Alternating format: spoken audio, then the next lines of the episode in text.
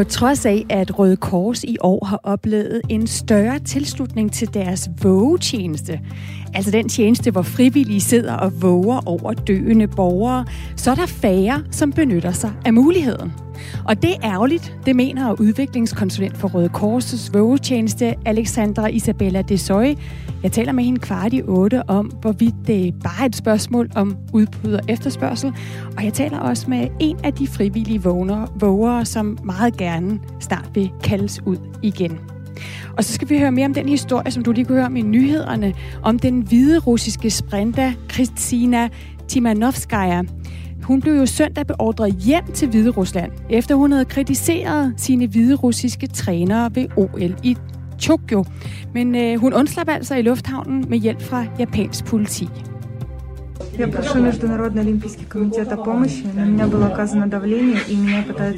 her siger hun, jeg tager ikke hjem til Hviderusland øh, og beder om at få, få hjælp til at... Øh, at komme til et andet land. Klokken kvart over syv, der forsøger jeg at blive klog på, hvorfor en øh, hviderussisk atlet bliver forsøgt tvunget på et fly og hjem til Hviderusland for at være kritisk over for sine træner. Når kommende studerende begynder på universiteterne om få uger, så er det vigtigt at have sociale arrangementer som rusture og opstartsfester klar til dem. Ellers risikerer de studerende ligesom sidste år at føle sig ensomme og måske droppe ud af studierne. En af dem, som droppede ud sidste år på grund af manglende sociale arrangementer og for meget online-undervisning, men som nu prøver lykken igen, hende taler jeg med cirka kvart i otte. Du stod op til en kølig første mandag i august, men så kan du til gengæld lune dig ved at blive klædt på med morgens historier, som vi har samlet til dig her på Radio fire Morgen. Og vi, det er mig, Stine Kromann-Dragsted. Jeg er din vært den her uge på Radio fire Morgen fra klokken syv til ni. Min producer, hun hedder Maiken Friis Lange. Hun sidder ude i regien og holder styr på historierne. Og klokken helt og halv, der har vi også nyhedsvært Sofie Levering, der lige øh, giver en opdatering. Og så er der jo det ved Radio fire Morgen, at du er velkommen til bare at skænke dig en kop kaffe, eller sætte dig i bilen og folde ørerne ud. Men du er også meget velkommen til at deltage aktivt i vores morgen her på Radio fire. Hvis du har noget at sige til de historier, som jeg dækker i dag, eller du sidder og brænder inde med spørgsmål, du synes, jeg bør stille til de kilder, vi har igennem, for at blive klogere på historierne. Og det gør du ved at skrive til mig på sms'en, som allerede er åben. Jeg kan se, der allerede er nogle af jer, der skriver ind. Det er fjorten fireogtyve, du skriver på. Du sætter R fire foran din besked, og så sender du, du den altså ind til mig. Velkommen til Radio fire Morgen,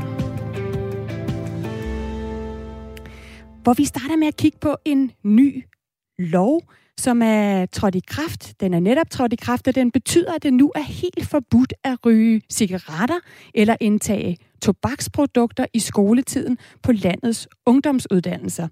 Og det betyder nu altså, at det er helt ulovligt at ryge på skolernes matrikel, og selv hvis eleverne går uden for matriklen, må de ikke ryge i skoletiden.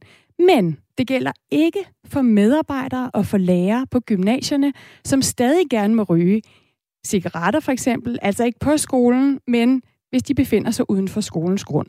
Og det er et problem, det mener I blandt andet hos Danske Gymnasieelevers Sammenslutning, hvor du er forkvinde, Alma Tunnel. Godmorgen. Godmorgen, ja det gør vi.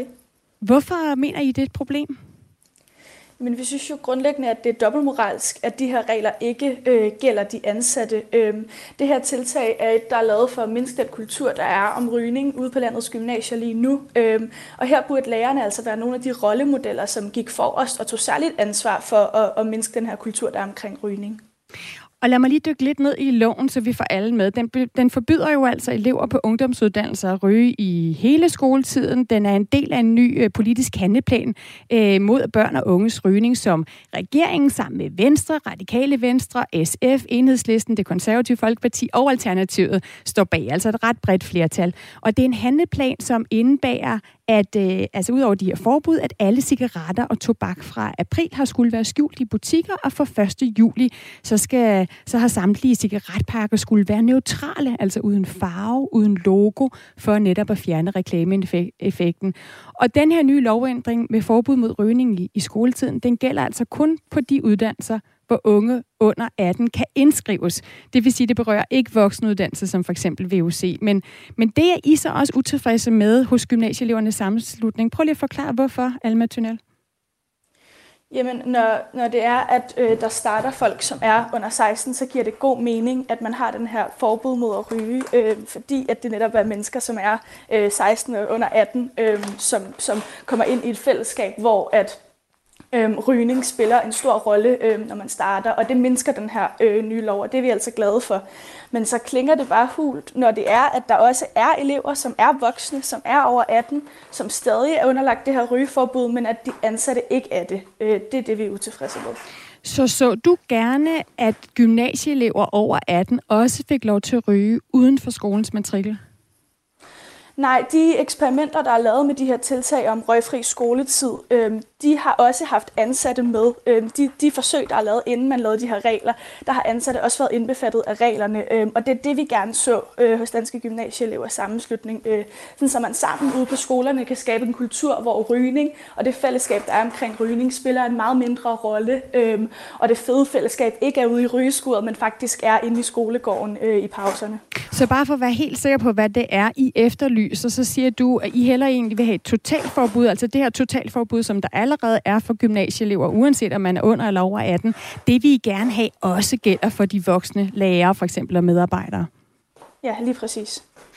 Øhm, det er jo sådan, at øh, ifølge en analyse fra Statens Institut for Folkesundhed, så er der fyrre øh, unge mennesker under atten, der begynder at ryge hver eneste dag. Og desuden så viser undersøgelsen Røgfri Fremtids Ungeundersøgelse fra sidste år, som Kræftens Bekæmpelse og Trygfonden står bag, at det næsten hver anden, øh, anden ung mellem fjorten og nitten år har prøvet at ryge, altså fyrre procent. Ud af dem så er det hver tredje, der begyndte at ryge, netop som fjorten-årige eller yngre. Alma Tunnel, altså forkvinde i Danske Gymnasieelevers Sammenslutning, giver det så ikke meget god mening, at man fokuserer særligt på de unge på gymnasierne og ungdomsuddannelserne, frem for at fokusere på lærerne på skolerne? Jo, det, det er jeg helt enig i, men det tror jeg sådan set, man gør ved, at man også inkluderer lærerne i det her forslag. Øhm, netop den analyse, der er lavet om Røgfri Fremtid og Kræftens Bekæmpelse, anbefaler, at man også har de ansatte med, netop fordi de kan agere som nogle rollemodeller, som sætter den gode standard ude på skolerne. Øhm, Grunden til reglerne er jo lavet, er, at man ikke vil sidde og kigge ud på det fede fællesskab ude foran øh, skolen, der hvor man står og ryger.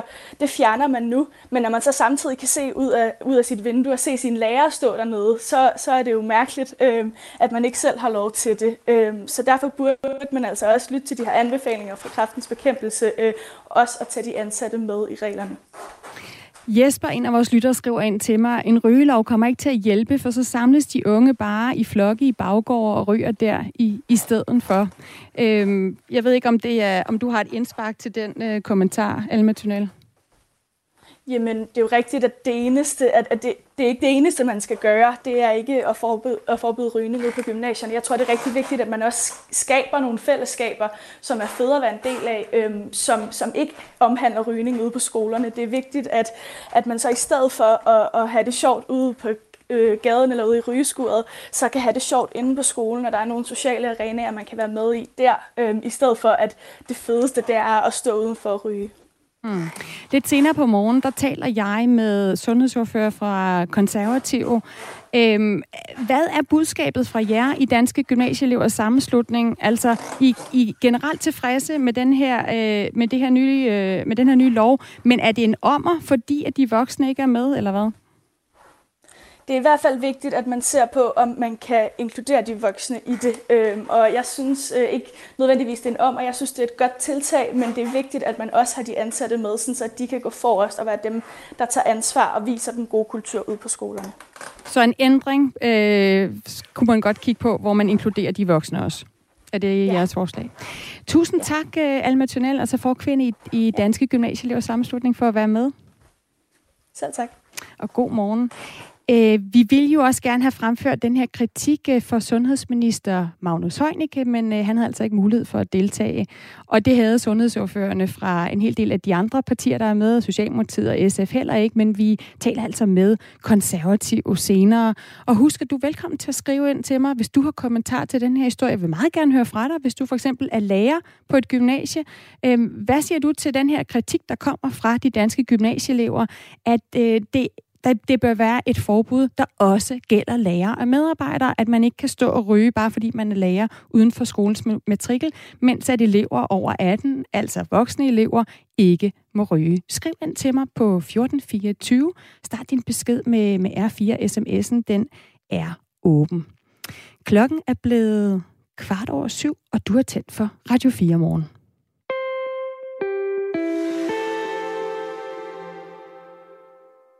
I nat blev der løbet indledende runder af kvinders to hundrede meter til O L i Tokyo. Men i en af runderne, der var der en tom startblok for den hvide russiske sprinter Kryscina Tsimanouskaya. Hun blev søndag beordret hjem til Hviderusland. Den fireogtyve-årige sprinter, hun hævder, at hun søndag blev hentet af det hviderussiske trænerteam på sit hotel. Hun blev bedt om at pakke sine ting, inden hun mod sin vilje blev kørt til lufthavnen. Og for at finde hoved og hale i det her politiske O L-drama, så har jeg nu ringet til dig, Jonathan Nielsen. Godmorgen. Godmorgen. Du er Hviderusland-kender og, og følger med også i, hvad der sker i forhold til Hviderusland, helt over i Japan og O L. Ved ja. vi, hvorfor Kryscina Tsimanouskaya, hvorfor hun blev beordret til at flyve hjem? Det lader til, at det er, fordi hun har været ude med en kritik af trænerteamet på de øh, sociale medier. Øh, hun øh, tog afsted til Japan og var tilmeldt øh, to konkurrencer, hundrede meter og to hundrede meter løb for kvinder. Øh, men hendes trænerteam har så også tilmeldt hende fire gange fire hundrede meter øh, stafet. Den havde hun ikke trænet til, og derfor kritiserede hun øh, hendes træner for at tilmelde, sig, øh, eller tilmelde hende til den. Øh, men øh, den kritik... Øh, blev opfattet som en, en kritik af myndighederne, og, og derfor får det øh, de strengeste konsekvenser øh, for hende. Og øh, tilsyneladende har de først forsøgt at lokke hende til at, at trække sig øh, selv, øh, afpresse hende til at trække sig selv. Der er dukket en, en lydoptagelse op, hvor de, øh, hvor de forsøger at overtale hende til, at hun skal lade sig ydmyge, og øh, hvis hun ikke lader sig ydmyge, så er det den sikre vej mod øh, selvmord og mod en ildeskæbne. Øh, og øh, hun har altså så ikke tænkt sig at lade sig ydmyge. Til gengæld har hun jo øh, bedt om, om hjælp, og derfor opstod der den her meget dramatiske situation i lufthavnen. Ja, kan du ikke lige fortælle lidt mere om den situation? Altså, som jeg sagde, det vi, vi i hvert fald lige har fået at vide, det er det her med, at hun er blevet hentet af det hvide russiske trænerteam. Hvad sker der ude i lufthavnen? Jamen, øh, hun øh, opsøger meget hurtigt øh, japansk politi og siger til dem, at øh, hun er sådan set ligeglad med, om hun bliver sat af sit hold. Det er ikke derfor, hun kontakter dem. Øh, hun kontakter dem, fordi hun mener, hun er personligt øh, i, øh, i fare. Og der må man jo så give det japanske politi, at øh, de slår jernring omkring hende, øh, og øh, først beskytter de hende i, i lufthavnen og prøver lige at udrede, øh, hvad der er, der foregår. Derefter overfører de til hende til en lille politistation i lufthavnen og får tilkaldt embedsmænd fra det øh, japanske udenrigsministerium. Og der går så øh, sideløbende et øh, diplomatisk arbejde øh, i gang øh, om, øh, hvor og hvornår hun eventuelt ville skulle søge øh, asyl. Øh, og... Øh, Forskellige har været ude og meddele, at hun er velkommen i deres lande. Den tjekkiske udenrigsminister har skrevet, at hun kan komme på den tjekkiske ambassade og få et visum til Tjekkiet, og når hun så kommer, så kan hun få humanitært ophold. Den slovenske premierminister har også været ude og, og tilbyde hende ophold. Men der foregår i hvert fald diplomatisk arbejde for at, at, at sikre hende. Og i går aftes dansk tid bliver hun så overført til det, der hedder et sikkert sted, hvor de her diskussioner så tilsyneladende øh, fortsat til, til langt ud på natten japansk tid. Mm. Altså det her med at kritisere sin træner på, for at sætte hende på fire gange fire hundrede meter holdet, det virker jo som en meget lille ting at blive sendt hjem for. Altså det handler jo om sport, det handler ikke om politik. Hvad, hvad ligger der bag det? Nej, og det er jo lige præcis det, du siger jo også i øjenfaldene, fordi øh, Lukashenko jo om nogen, altså øh, ham der øh, stjal sig til sejren i sidste års øh, præsidentvalg, øh, han, øh, han jo har, har argumenteret for, at politik og sport skal holdes adskilt. Det argumenterede han for, da man fjernede øh, ishockey-V M fra øh, Belarus. Det argumenterede han for, da man fjernede E M i banecykling fra, fra Belarus, at politik og sport skal holdes adskilt. Alligevel opfattes denne her kritik øh, som øh, politisk, og der må man forstå, at det er fordi, den skriver sig ind i den generelle udvikling, der er i Belarus i øjeblikket, hvor der sker en massiv ensretning af det belarusiske samfund, og alle alternative øh, holdningspositioner øh, ret systematisk bliver udryddet. Det har vi set ved, at der i øh, juli måned har været over tres ransagninger mod øh, uafhængige øh, journalister. Det har vi set ved, at halvtreds N G O'er er blevet indstillet til, til lukning. Og det kan være, det er ikke engang specielt politiske N G O'er, altså udover sådan nogle menneskerettighedscentre og sådan noget, som selvfølgelig kritiserer øh, de overgreb, der, der sker, så er det jo også sådan nogen, der arbejder for ordentlige forhold for handicappede og, og den slags. Men altså over en bred kamp ser vi en ensretning og et opgør med alternative holdninger til den officielle i det belarusiske samfund. Mm. Lad os lige høre øh, et af de opråb, som der kom direkte fra øh, den hviderussiske atlet selv øh, ude i lufthavnen. Jeg beder den olympiske komité om hjælp. Jeg er blevet sat under pres, og de prøver at tvinge mig ud af landet uden min accept. Jeg beder altså I O C, den øh, internationale olympiske komité, om at gribe ind. Sådan lød det altså fra øh, Tsimanouskaya i øh, lufthavnen, øh, hvor hun sagde, at jeg tager ikke hjem til Hviderusland. Hvad vurderer du, Jonathan Nielsen, der ville øh, ske, hvis hun var kommet til Hviderusland igen? Jo mere offentlig hendes kritik har været, den har jo så været offentlig, fordi hun har, har gået på de sociale medier, jo mere sandsynligt ville det være, at hun blev øh, sat i fængsel, når hun kom hjem. I skrivende stund øh, har man lige rundet øh, seks hundrede anerkendte politiske fanger øh, i, øh, i Belarus. Så udover at det vil have konsekvenser for hendes øh, sportslige øh, formåen, man må huske, at det er Lukashenkos ældste søn, som leder den belarusiske øh, olympiske komité, øh, så hun sandsynligvis ikke vil være i stand til at fortsætte sin sportskarriere, så, øh, så vil det også øh, kunne få øh, hårde personlige konsekvenser med en eventuel øh, fængselsstraf for hende, ja. Mm. Og så fortalte du også det her med, at hun ikke er den eneste øh, sportsudøver, hviderussiske sportsudøver, der er blevet ramt. Altså syv hundrede hviderussiske sportsnavne skrev i slutningen af sidste år et brev, hvor de netop tog afstand fra at kritisere præsident Alexander Lukashenko, som jo altså øh, vandt et præsidentvalg, til trods for, at øh, mange siger, at han bestemt ikke øh, vandt det fair and, and square. Og der har været de her demonstrationer øh, i lang tid, og, og, og mange oppositionspolitikere, der har måttet flygte øh, ud af landet. Øhm, mm. Og så er der jo altså også flere sportsstjerner, der er blevet sat øh, i fængsel, blandt andet basketballspilleren øh, Jelena øh, Lauchanka, øh, tror jeg, man udtaler hendes navn som. Jonathan Nielsen, hvorfor går Lukashenko så hårdt ud efter sportsudøvere? Men det her, det er, er navne, som jo er bredt kendt i, i, i Belarus og kan forene øh, folk, så, øh, så, så de har en platform at tale fra i forvejen. Man må forstå, det er der jo ikke mange af de klassiske oppositionspolitikere, der har i Belarus, fordi Lukashenko altid har siddet på, ret massivt på, på mediebilledet. Så det her med at have stemmer, som folk på en eller anden måde kan genkende for noget i, i forvejen, som taler, øh, for eksempel taler imod volden i samfundet, hvilket i øvrigt øh, også øh, Kryscina Tsimanouskaya øh, gjorde sidste år, talte imod øh, volden. Så, øh, så, så den type alternative positioner øh, vil, han, øh, vil han ikke acceptere. Det betyder jo så også, at store dele af oppositionen jo netop er, er, er flygtet til, til udlandet, men også, at de der har fået en, hvad skal man kalde det, effektiv lobby, som de demokratiske kræfter i Belarus aldrig har haft tidligere. Det så vi i sidste uge, hvor øh, Svetlana Tikhanovskaya, som jo sandsynligvis vandt præsidentvalget sidste år, hun mødtes med den amerikanske præsident Joe Biden. Øh, men det har vi jo også set i det arbejde, der meget hurtigt gik i gang omkring Kryscina Tsimanouskaya, øh, hvor øh, blandt andet øh, den, en tidligere kulturminister, som har tilsluttet sig øh, den belarusiske opposition, han hurtigt var ude og trække på diplomatiske øh, forbindelser øh, for at sikre, øh, at, øh, at der var folk, øh, lande, der ville tage imod øh, Kryscina i Europa. Og Jonathan Nielsen, ved vi, om der har været nogle reaktioner i Hviderusland på, øh, ja, både på, at deres leder bliver tvunget ud af O L øh, og ikke tør vende hjem, øh, eller på, at hun på den her måde nu offentliggjorde og gået ud og ligesom også har sagt, jeg vil ikke tilbage, øh, hjælp mig, jeg vil gerne have asyl et andet sted. Har der været nogle reaktioner på det? I går vandt øh, en anden belarusisk atlet faktisk en, en bronzemedalje, og han har været ude og tale imod øh, øh, Kryscina Tsimanouskajas råb om, om, om hjælp. Så, øh, så, så man ved i hvert fald, hvad den officielle position er. Vi ved også, at, at der var begyndt at komme historier i, i belarusiske medier om, at, øh, at hun var upatriotisk øh, i, i forbindelse med, at hun altså skulle, øh, skulle hjemsendes.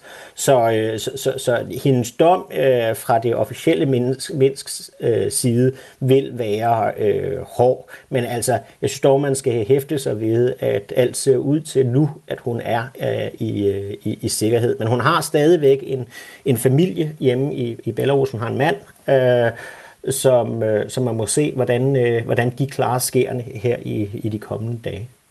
Det sagde Jonathan Nielsen, altså Hvideruslandskender. Øh, tusind tak for den analyse.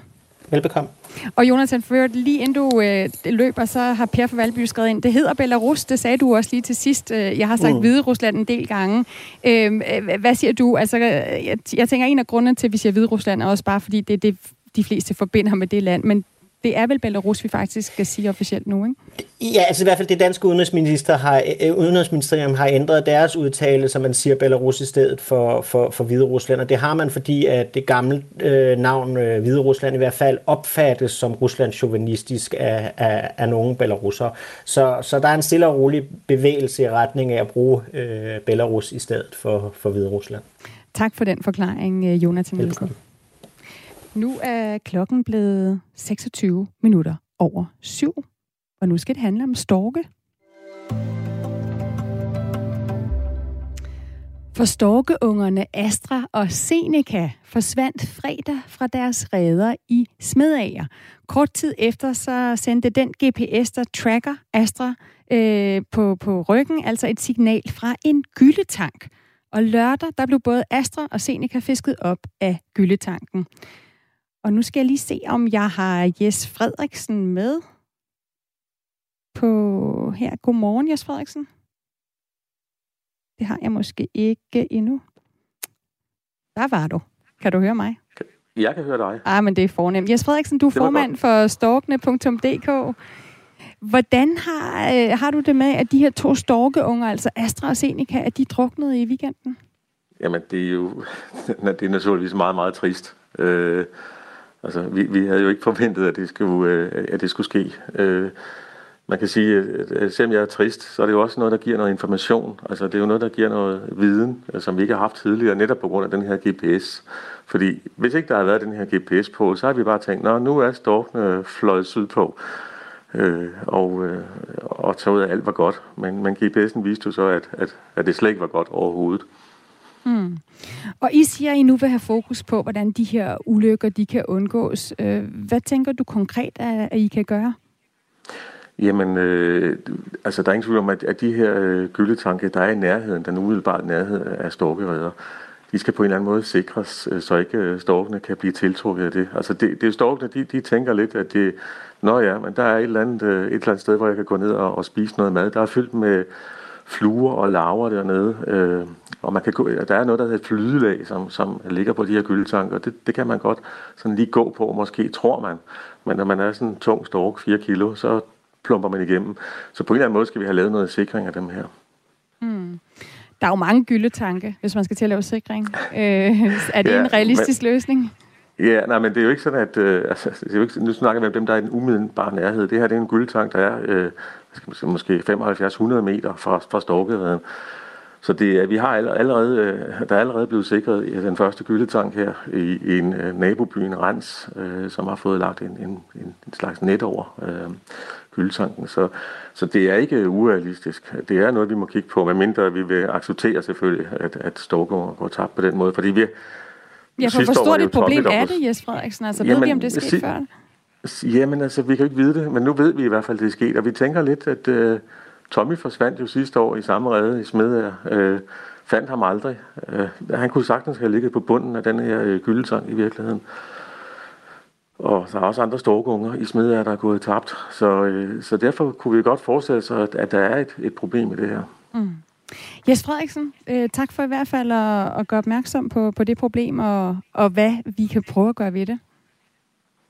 Du er velkommen. Altså formand for storkene punktum d k.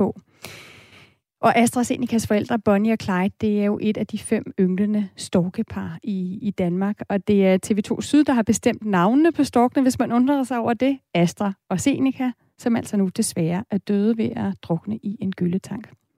Nu klokken halv otte.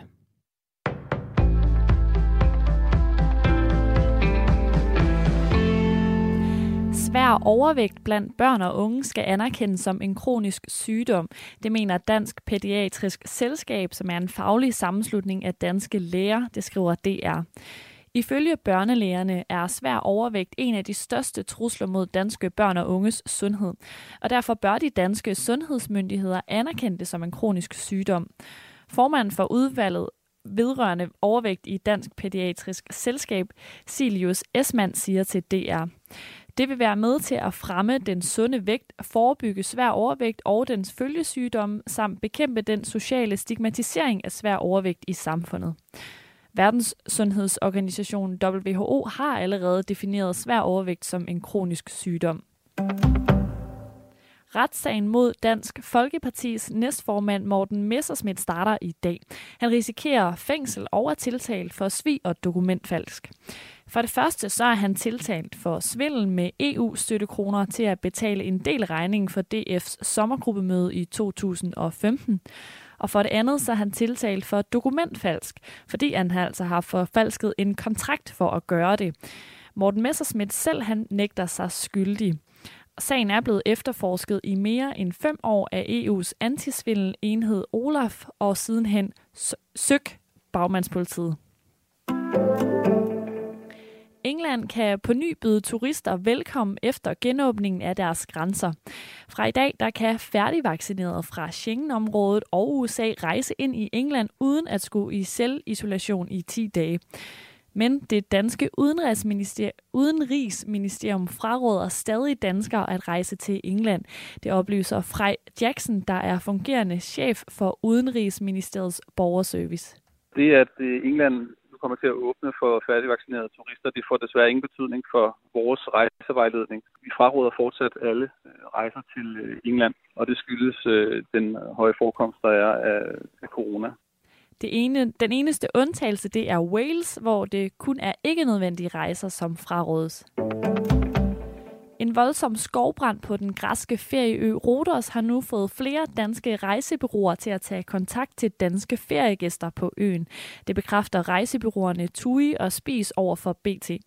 Det sker efter, at en brand brød ud på øen, og branden den har ført til evakueringer af både turister og indbyggere, og har også været skyld i strømafbrydelser og mangel på vand i store dele af øen, skriver B T.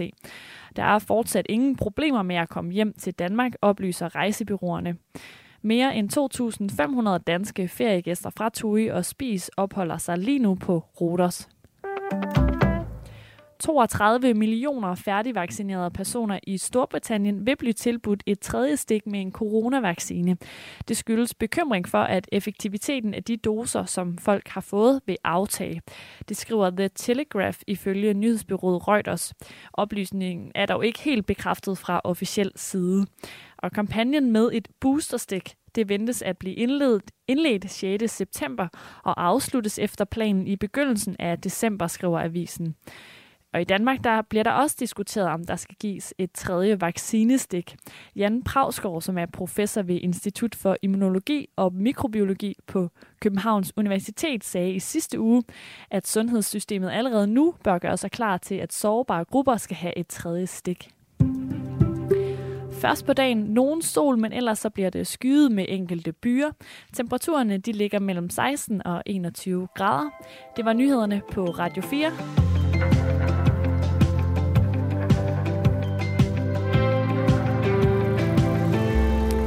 Og nyhederne står Sofie Levering for. Jeg hedder Stine Kromann-Dragsted, og jeg står for de historier, der er ind imellem nyhederne klokken helt og halv.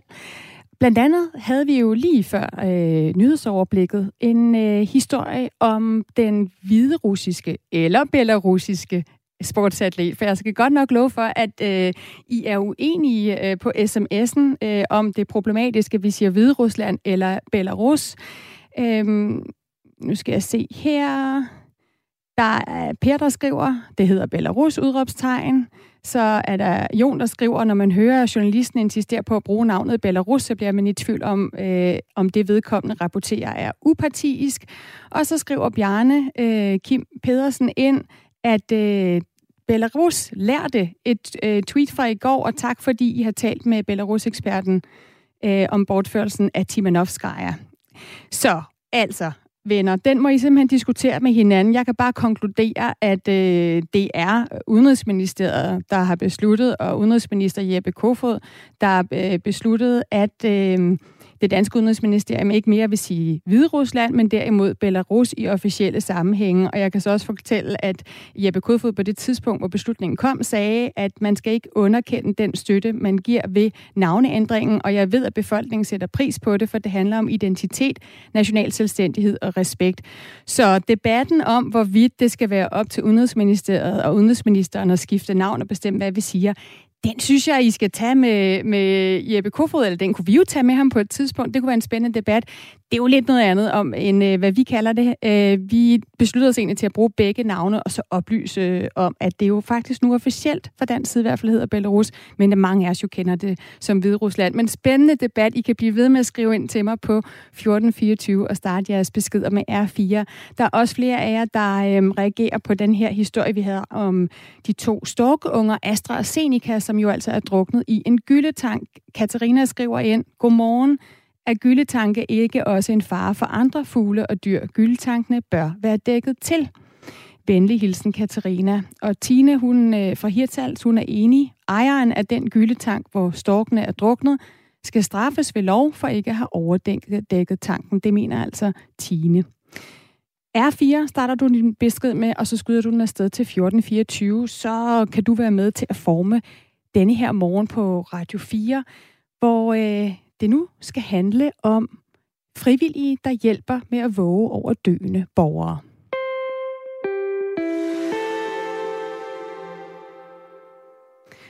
For frivillige danskere, der netop hjælper med at våge sammen med døende borgere, så de ikke er alene, når de går ind i døden, de venter lige nu i frustration på at blive kaldt ud.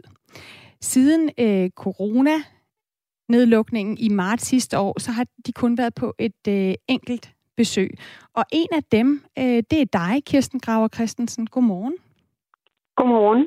Du er selv frivillig våger, og så er du også Røde Korsets aktivitetsleder for vågetjenesten i Torsø, i Torsø-Ulstrup. Og Kirsten Graver Christensen, hvorfor tror du, at I frivillige at I ikke bliver kaldt ud til at våge over døende borgere i øjeblikket? Noget af det skyldes jo helt sikkert stadigvæk eftervirkninger af de coronarestriktioner, der har været i, jo, siden marts sidste år. Der har kun været en kort genåbning, og jeg tror da, at både pårørende til jamen, de, der er på plejecenter og hjemme i hjemmene, der er døende, har været, været bekymret for at kalde os ud. Altså i forhold til, var vi nu smitte ind eller ej. Øh, og så usikkerheden generelt, tænker jeg, på plejecenteren har jo været øh, de lokale restriktioner, som den enkelte kommune har lagt ud. Det kan godt være, der er meldt noget ud øh, oppe fra, øh, fra øh, ja, de lo- eller mere eksterne mm. i København, yeah. Og så kunne Favreskov Kommune have en særskilt regel. Så, så jeg tror da, det er det. Og ja. Nu tror jeg simpelthen bare, at det skal sparkes i gang igen. Så Kirsten Graver Christensen, når du kobler det her med, at der lige i øjeblikket ikke bliver ringet efter jer frivillige vågere med øh, coronanedlukning, er det så fordi, det lige præcis har stået på så længe, som, som da vi ligesom gik ind i hele coronaepidemiforløbet? Ja, det tror jeg. Og det er jo også grunden til, at, at, at vi går til noget, måske lidt drastisk set ud fra, fra mit perspektiv, at, at vi tager kontakt til vores lokale avis og tænker, jamen der må være nogen, der fortæller den gode historie om vågetjenesten. Der kan vi, og hvilket godt tilbud er det faktisk, vi er i forhold til både pårørende, plejecentre og ikke mindst den døende, som jo får en hånd at holde i. Ja, Kirsten Graver Christensen, kan du ikke lige prøve at sætte nogle ord på, for dem, der måske ikke kender til, hvad en våger er, hvorfor du synes, det er et meget vigtigt øh, tilbud? Jamen, vi til forskel, kan man jo sige, øh, fra at være medarbejder på et plejecenter, så kommer vi jo ind, og vi skal ikke være en del af plejen. Vi bliver ringet efter. Øh, der er en borger, der ligger for døden. Vi er altid ude i livets sidste levedøgn, og, og kan sidde omkring med den døende, med alt det nærvær, vi har. Give omsorg, hold i hånd, øh, er vedkommende klar, øh, så kan vi også snakke med, med vedkommende. Og ikke mindst, så aflaster vi jo de pårørende, som i hvert fald, hvis man over et langt sygeforløb hos en, en nær, et nært familiemedlem, øh, til sidst bliver meget træt og har brug for at sove bare lidt en gang imellem. Og så den her vished om, at der kan være nogen hos, øh, hos ens nærmeste, øh, hvis man ikke selv kan øh, klare at holde sig vågen hele tiden på skift, øh, det er blandt andet ja. noget af det, I kan hjælpe med.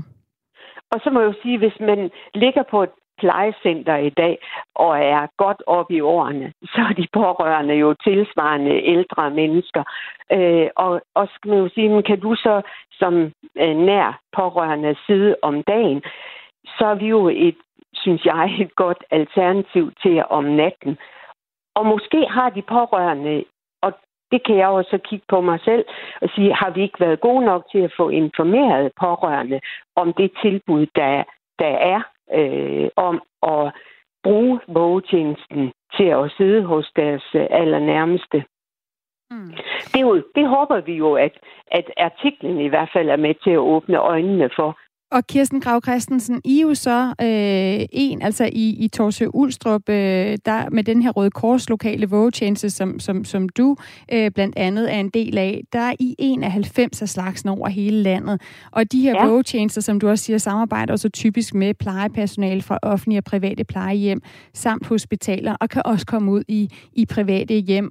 Og desuden ja. så, øh, ja, så kan pårørende altså tage kontakt også direkte til, til vågetjenesterne.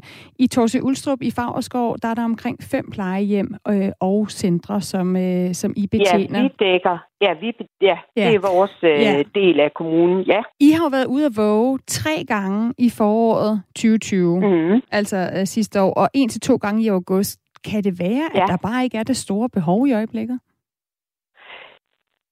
Det tror jeg ikke.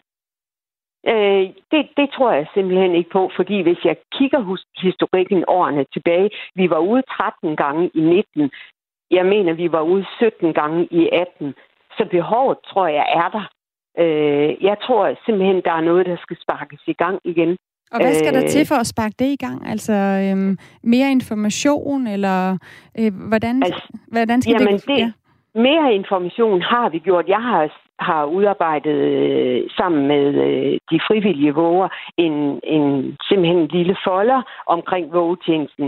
Øh, ja, der er alle mulige tilgængelige oplysninger om, hvordan får man kontakt med os, og adresselister på våger, og plus at, at jeg er ude og orienterer personalet på, øh, på deres respektive personalemøder. Så Ja, jeg, jeg ved sådan set ikke lige helt, øh, hvad mere jeg skal øh, gøre. Men ved du hvad, Kirsten Graver Christensen, øh, altså Røde Korsets aktivitetsleder for vågetjenesten i Torsø-Ulstrup. Jeg har en til stemme med, som måske kan give et bud på det. Tusind tak for, at du var med. Øh, ja. Fordi så vil jeg nemlig åbne op øh, for, for dig, Alexandra Isabella Desoye. Godmorgen. Godmorgen. Altså på trods af at Røde Kors, øh, på, jeg skal lige sige, du er nationaludviklingskonsulent for Røde Korsets vågetjeneste, så du sidder ligesom for Netop. hele øh, den her indsats. Og, og på trods af at Røde Kors på landsplan i år har oplevet en større tilslutning til jeres vågetjeneste, så er der altså færre nu, som vi også kan høre øh, eksemplet fra Kirsten Graver Christensen, som benytter sig af muligheden. Øhm, Kirsten peger på, på det med corona. Øh, tror du også, at det er grunden til, at der er færre, der nu øh, bruger jeres frivillige? Ja, det er der slet ikke nogen tvivl om, fordi hvis vi kigger tilbage og ser på, hvor mange døende vi har hjulpet hen over de seneste år, så har vi jo været oppe og hjælpe omkring to tusind døende om året i vågetjenesten i Røde Kors. Og sidste år øh, under corona, der øh, kunne vi hjælpe tusind, så man kan sige selvfølgelig, at det øh, en, en, altså, grunden til, at vi har været afholdt for at kunne hjælpe så mange, som vi plejer. Men, men man kan sige, nu hørte jeg lige indslaget her, der lægger jo ud med, at, at, at du snakker om den her frustration, som vi oplever derude. Og jeg vil sige, altså selvfølgelig, og jeg kan jo også rigtig godt forstå Kirsten, hun vil jo så gerne hjælpe, og det vil vi jo rigtig gerne i Røde Kors, men altså, jeg vil sige, det er ikke nødvendigvis en landsdækkende tendens på den måde, at vi ikke er helt oppe i gear endnu. Altså som jeg lige var inde på, så fik vi jo faktisk mulighed for at hjælpe tusind døende sidste år under corona. Øh, godt nok imod to tusind, som vi plejer, men altså, vi, vi er jo på vej og gør, hvad vi kan for ligesom at komme ud og, og op i gear igen. Mm. Og hvis I skal helt op i gear, øh, nu hørte mm. vi lige fra Kirsten Graver Christensen, at hun er lidt i tvivl om, hun synes, de har gjort rigtig meget for ligesom at komme ud og sige, vi er her til at hjælpe. Hvis det handler om corona, har I så ikke været gode nok til at, at informere om, hvilke forholdsregler I, som de frivillige våger, der er hos jer, ligesom tager, så man ikke behøver at være bekymret. Og det kan man jo selvfølgelig godt være, når det handler om døende øh, for en coronavirus. Jo, det tror jeg simpelthen, vi har. Altså man kan sige, og jeg, jeg synes jo, det er rigtig fint, alt det, det Kirsten har gjort, og det er jo faktisk det, vi plejer at gøre. Altså man kan sige, den her problematik med, at, at, at vi ikke bliver brugt nok, kan man sige, den, den kører vi jo på en eller anden måde, eller har egentlig altid. Altså øh, vores, øh, jeg opfordrer altid vores frivillige aktivitetsledere til at øh, tage på, øh, nu kalder vi det turné, eller besøg, eller hvad man kan gøre ude på plejehjemmene, til personalemøder, og netop gå rundt med folder, og øh, jeg kom i den lokale presse og sådan. Det er noget, vi altid taler om, fordi vi ved, det er vigtigt, at vi hele tiden bliver ved med at formidle det her tilbud. Og det er jo fordi, ude på et plejehjem for eksempel, der er jo stor udskiftning på personale, så, så det kan jo være nogle gange, at, at det personale, der er der i dag, de er udmærket klar over, hvad, altså, hvad er det her for et tilbud, hvordan er det, vi, hvornår kontakter vi vågetjenesten, altså hvad skal der til, og sådan nogle ting. Så kan det være, der går nogle måneder, og så kan det være, der kommer en stor udskiftning. Øhm, og det er ikke altid, at, øh, at ledelsen, og det er jo ikke dårlig vilje, men det er jo, de har jo travlt og meget at se til, men så er det ikke altid, de får formidle det her tilbud videre til, til det nye personale. Derfor har vi altså en opgave, en fælles opgave, men fra vores side, kan man sige, der handler det meget om, at vi skal være øh, insisterende og, og kontinuerlige i den der formidling af vores tilbud ude hos vores samarbejdspartner. For uden at gå til den lokale presse, som Kirsten jo har gjort, og nu sidder vi her på landsdækkende radio, og det er jo rigtig dejligt, at vi kan komme ud med, øh, med budskabet. Den vej også. Men det, du siger, det er egentlig, altså, det handler måske ikke så meget om at komme ud med budskabet meget, meget bredt til alle familier, men i virkeligheden til dem, som normalt er, er dem, der guider jer hen til dem, der har behov for det, altså plejehjem øh, og plejepersonale i offentlige og private øh, plejehjem. Det burde jo være overkommeligt, kan man sige, for jer på en eller anden måde at tage fat i nogle af de nyansatte og, og sige, vi er her stadigvæk, I behøver ikke, og vi Øh, vi tager forbehold for det her med, med øh, corona, øh, altså de restriktioner, der, der måtte være. Har, har I gjort det godt nok? Altså, det vil, det vil jeg mene, ja. Det er jeg sl- egentlig slet ikke i tvivl om. Altså, men man skal jo også huske på, at en ting er, at vi har været... Øh, altså, under corona, der var, jo, der var Røde Kors lukket ned, jeg tror sådan et par uger. Og så egentlig meget hurtigt øh, sagde vi så indenfra, også af, at, øh, altså selvfølgelig i samarbejde med Sundhedsstyrelsen og retningslinjer generelt, at ved du hvad, vi synes faktisk, det var forsvarligt, at vi kunne komme ud og våge. Men så var der jo rigtig mange plejehjem, og øh, ja, som du også var inde på, hospitaler og, og private hjem, altså under hjemmeplejen, øh, som, som ikke turde øh, eller kunne tage, øh, tage imod os, fordi de var nødt til at være fuldstændig sikre og, og, og skarpe på, hvad er det for retningslinjer, vi skal tage os, og hvordan er det, vi kan gøre det her. Og det har nogle kommuner været øh, hurtigere til end andre. Øhm, omvendt har der jo også været de her lokale nedlukninger, som Kirsten også var inde på. Altså, så det kan være, at der er nogle, sidder nogle medarbejdere derude, som egentlig rigtig gerne vil have, godt, nu starter vi op igen med vågning, men så sker der et eller andet, så lukker man ned, og så kommer der nye restriktioner og sådan noget. Og det har bare været en rigtig uvant situation for os alle sammen. Og derfor tror jeg også, at personalet jo har været meget sådan, ja, lidt frem og tilbage, og, har, og netop har, har haft svært ved at komme op i blus igen, selvom vi har sagt, at vi står til rådighed.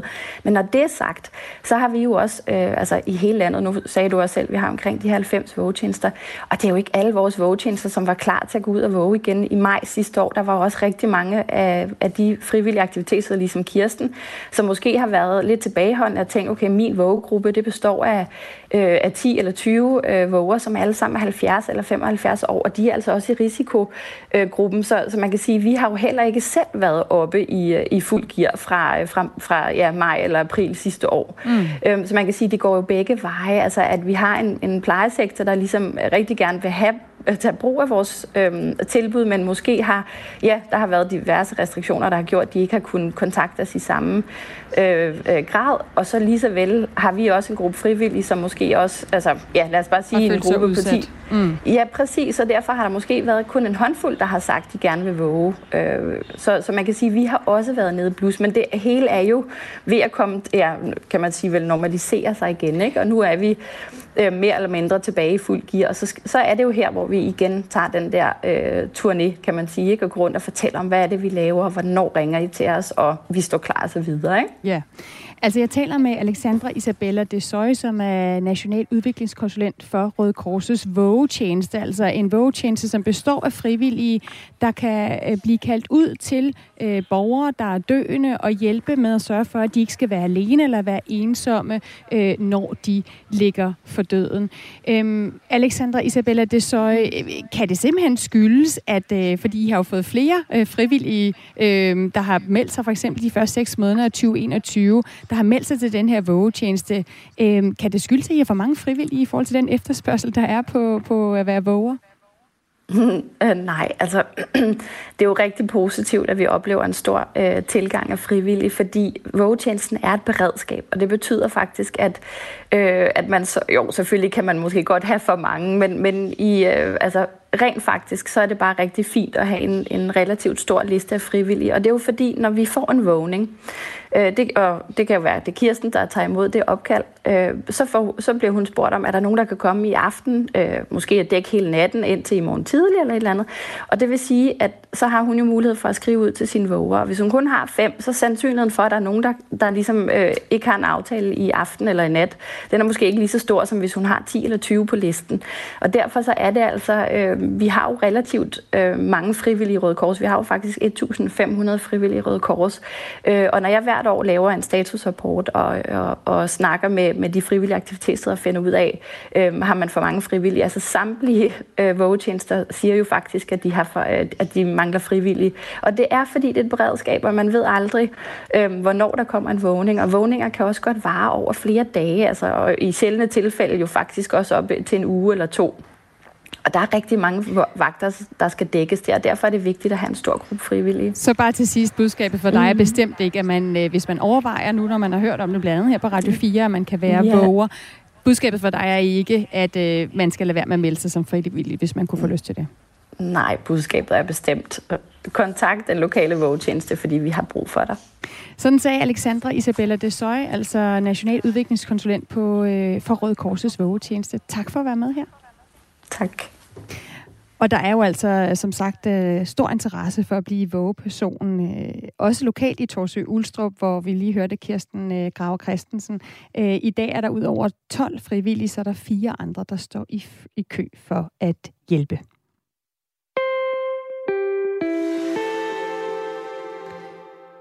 Landets universiteter skal i år gøre en ekstra indsats for at have sociale arrangementer klar til de kommende studerende. Sidste år endte mange studerende nemlig med at føle sig ensomme, fordi rusture og opstartsfester blev droppet, mens hverdagen mest bestod af onlineundervisning på grund af coronavirus og smittetryk.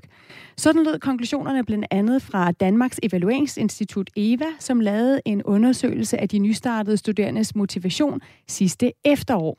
Og seniorkonsulent på E V A, Mathias Tolstrup Vester, forklarer her. Det vi ved fra tidligere undersøgelser, som, som vi selv har lavet, det er, at det sociale, især i studiestarten, er super vigtigt. Det er altså super vigtigt, at de studerende de kommer ind i nogle sociale fællesskaber. Det er også vigtigt med de faglige fællesskaber. Men i starten er det særligt det her sociale, der, der betyder noget for at undgå øh, frafald. Og en af dem, som droppede ud sidste år efter at være optaget på Københavns Universitet øh, på grund af netop ensomhed, det var dig, Helena Faurhøj. Godmorgen. Godmorgen. Du blev optaget øh, sidste år på molekylær biomedicin og droppede så senere ud. Øh, hvad var det, du savnede, da du begyndte at læse på Københavns Universitet sidste år? Jeg synes egentlig, altså studiestarten var ok i form af det, vi havde fysisk undervisning. Der manglede uden tvivl nogle store fester, der gjorde, at alle ligesom blev venner. Så holdt man bare nogle enkelte små fester af måske ti mennesker. Så man fik en vennegruppe, men man blev ikke rigtig, man lærte ikke så mange at kende endda. Men så lige pludselig kom den anden lockdown jo, og så, så gik vi hen til online undervisning i rigtig mange måneder. Og så i marts her i år, der fik jeg simpelthen nok. Altså sådan, jeg faldt i søvn under de fleste virtuelle forelæsninger, og jeg så overhovedet ikke nogen af dem fra studiet. Nogle gange så jeg min, min studiegruppe, men det er bare slet ikke, altså det er i hvert fald ikke nok for mig, men jeg har også et ret stort socialt behov, øh, og det, det har bare kæmpe indflydelse på mit humør, hvorvidt jeg er sammen med folk eller ej. Så hvordan påvirkede det dig, at du ikke på samme måde kunne deltage i, i sociale arrangementer i forbindelse med studiet? Det gør jo også, at man ikke har en lige så stor lyst til at studere, hvilket jo er hele formålet med at gå på universitetet. Øhm, altså hvis man har en større social boble, øh, så at sige, så har man jo også flere at møde op til, når man møder op på universitetet, og det bliver lidt sjovere at studere, og så er lysten jo bare meget større. Mm. Øhm, en af vores lyttere, Silas, skriver ind øh, og, og, og spørger Helena Faurhøj, eller skriver sådan øh, måske lidt frækt, øh, hvor er det dog forfærdeligt, at de studerende skal studere og ikke kan finde ud af at snakke med mennesker selv. Vi må sandelig sørge for flere fester. Øh, hvad siger du til den kommentar?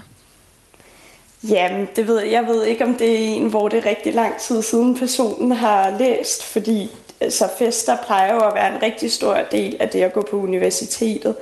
Øh, og sidste år så var der mange, der ikke ville have sabbatår grundet corona, fordi de ikke kunne komme ud og rejse, og så søgte de ind i stedet, hvilket jeg tror, der var rigtig mange, der fortrød.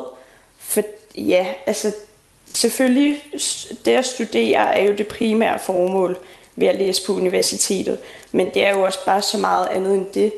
Øh, især når man er ung, har man jo brug for en masse venner, Øh, og ellers kan man jo ikke fungere. Det er jo trods alt ikke kun faglighed, der betyder noget i den her verden. Det er, det er jo også ens medmennesker. Altså noget af det, som Silas måske også ligesom hensyder til, det er jo, en universitetsuddannelse handler om at lære og få et eksamensbevis i sidste ende. Men er det, du siger, at når det sociale er vigtigt for dig, så handler det egentlig også om, at det er en, en måde at motivere dig til at lære på? Ja, yeah, uden tvivl. Og det tror jeg også, det er for mange andre. Man har jo meget, altså, man har en meget større lyst til at møde op til forelæsninger, til eksaminatorier osv., hvis man har nogle venner, man kan gå sammen med derhen, øh, i stedet for hvis alle bare sidder hver for sig og kigger ned i en bog, øh, så er lysten nok ikke lige så stor til at komme. Og så vil der jo også være flere mennesker, der ikke dukkede op, og så tror jeg, at vi vil få en meget lavere faglighed. Men Helena Faurhøj, kunne man ikke sige, at det så var, var jeres eget ansvar, eller for eksempel sådan en som dig, som, som, hvor det sociale er vigtigt, simpelthen at, at vide, jamen det er vigtigt for mig, øh, jamen, så jeg går selv ud og med til at arrangere nogle af de her sociale ting på sidelinjen, så jeg kom for en god studiestart? Jo, altså uden tvivl. Det synes jeg virkelig også, vi prøvede på sidste år at lave en masse sociale arrangementer uden for skolen, men det var bare meget i, øh, i introen lige de dage op til, man starter rigtigt. Der måtte vi gerne møde op, men der var sådan en øh, nul-alkohol-politik øh, grundet corona. Øh, og det, det er sådan lidt øv, når man har en masse unge mennesker, der starter, at man så en hel uge, når man møder hinanden, så ikke må arrangere noget med alkohol, fordi så bliver det lige pludselig lidt farligere med corona. Og hvis vi lige skal give et overblik over, hvordan det så ser ud i år, så har vi her på Radio fire kontaktet flere af landets større universiteter for at høre om netop planerne for sociale arrangementer. På både Københavns og Aarhus Universitet, der vil man i år ikke fraråde afvikling af rusture eller opstartsfester, så længe forsamlingsloftet og andre anbefalinger fra sundhedsmyndighederne følges. Det samme gælder på Syddansk Universitet, hvor man også vil invitere sidste års nyoptagende studerende med til dette års opstartsfest, fordi de gik glip af den, altså sidste år. år. Og onlineundervisning øh, kan stadig være en mulighed på nogle fakulteter, men ikke et krav. Helene Favrehøj, øh, nu er du så igen blevet optaget på Københavns Universitet, denne gang på økonomi. Hvad tror du bliver anderledes for dig den her gang? Jeg tror virkelig, at rusturen kommer til at have en kæmpe betydning. Altså, nogle af eleverne fra de ældre årgange har i hvert fald sagt, at det er der, hvor de virkelig har fået et sammenhold, og virkelig er blevet rystet sammen som årgang. Så det ville da ja, være mega lækkert, hvis man fik en rustur i år og oplevede det. Mm. Hvad er vigtigst for din motivation på universitetet? Er det en god opstart med rusture og opstartsfester, eller er det mindre onlineundervisning? Øhm, så, så er det nok mindre onlineundervisning. Det, det dræbte virkelig min motivation der øh, hen over efteråret og vinteren og foråret, at, øh, at man bare skulle kigge ind i en skærm. Øh, hvis, hvis det er enten eller, så er det uden tvivl fysisk undervisning, der er vigtigst for mig. Så nød det altså fra Helene Favrehøj, tidligere og kommende studerende på Københavns Universitet. Tillykke med øh, at komme ind på økonomi. Tak. Og tak for at være med i, i Radio fire morgen.